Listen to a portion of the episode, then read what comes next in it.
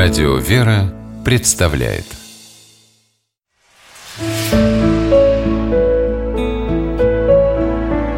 Пересказки. Как петух братьев поссорил по мотивам африканской народной сказки. Жили в одной деревне два брата Тумар и Умар. В детстве они были неразлучны, а когда выросли, разошлись их пути Старший брат Тумар остался в родном селе жить На поле работал, свое хозяйство завел А Умар построил себе в джунглях избушку И промышлял охотой да рыболовством. Но время от времени Умар приходил в деревню Своего брата навестить и друзей повидать. Однажды пришел Умар к старшему брату в гости Много дичи и рыбы в подарок принес Обрадовался ему Тумар, стал показывать, что у него за год в хозяйстве прибавилось. Больше всего старший брат своим новым петухом гордился.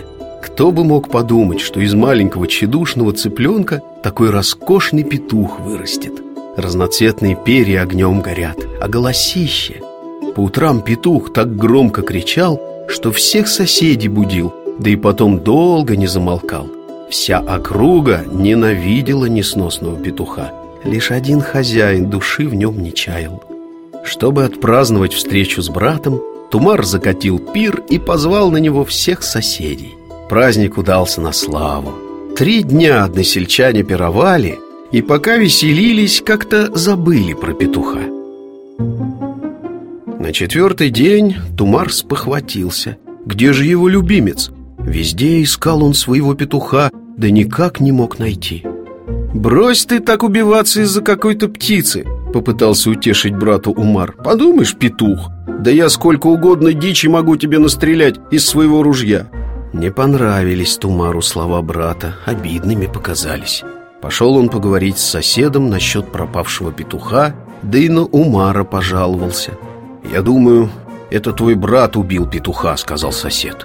«Из зависти, чтобы тебе досадить». Ты богат, а ведь у него, кроме ружья, ничего нет. Вернулся Тумар домой и много плохих слов наговорил брату. Рассорились они в пух и прах. Умар уехал в свою охотничью избушку Сказав, что больше никогда не приедет к брату в гости Через несколько дней Тумар по какому-то делу зашел к соседу через задний двор и заметил в траве несколько ярких петушиных перьев. «Так вот кто украл моего петуха», — догадался Тумар. Пришлось соседу признаться, что это он спрятал петуха в подвал.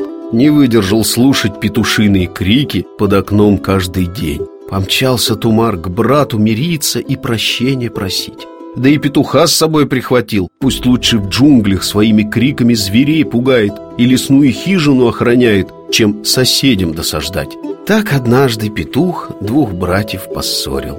Только не петух, конечно Обидчивость, обман, недоверчивость, гневливость. Можно еще долго перечислять то, что мешает людям жить между собой в мире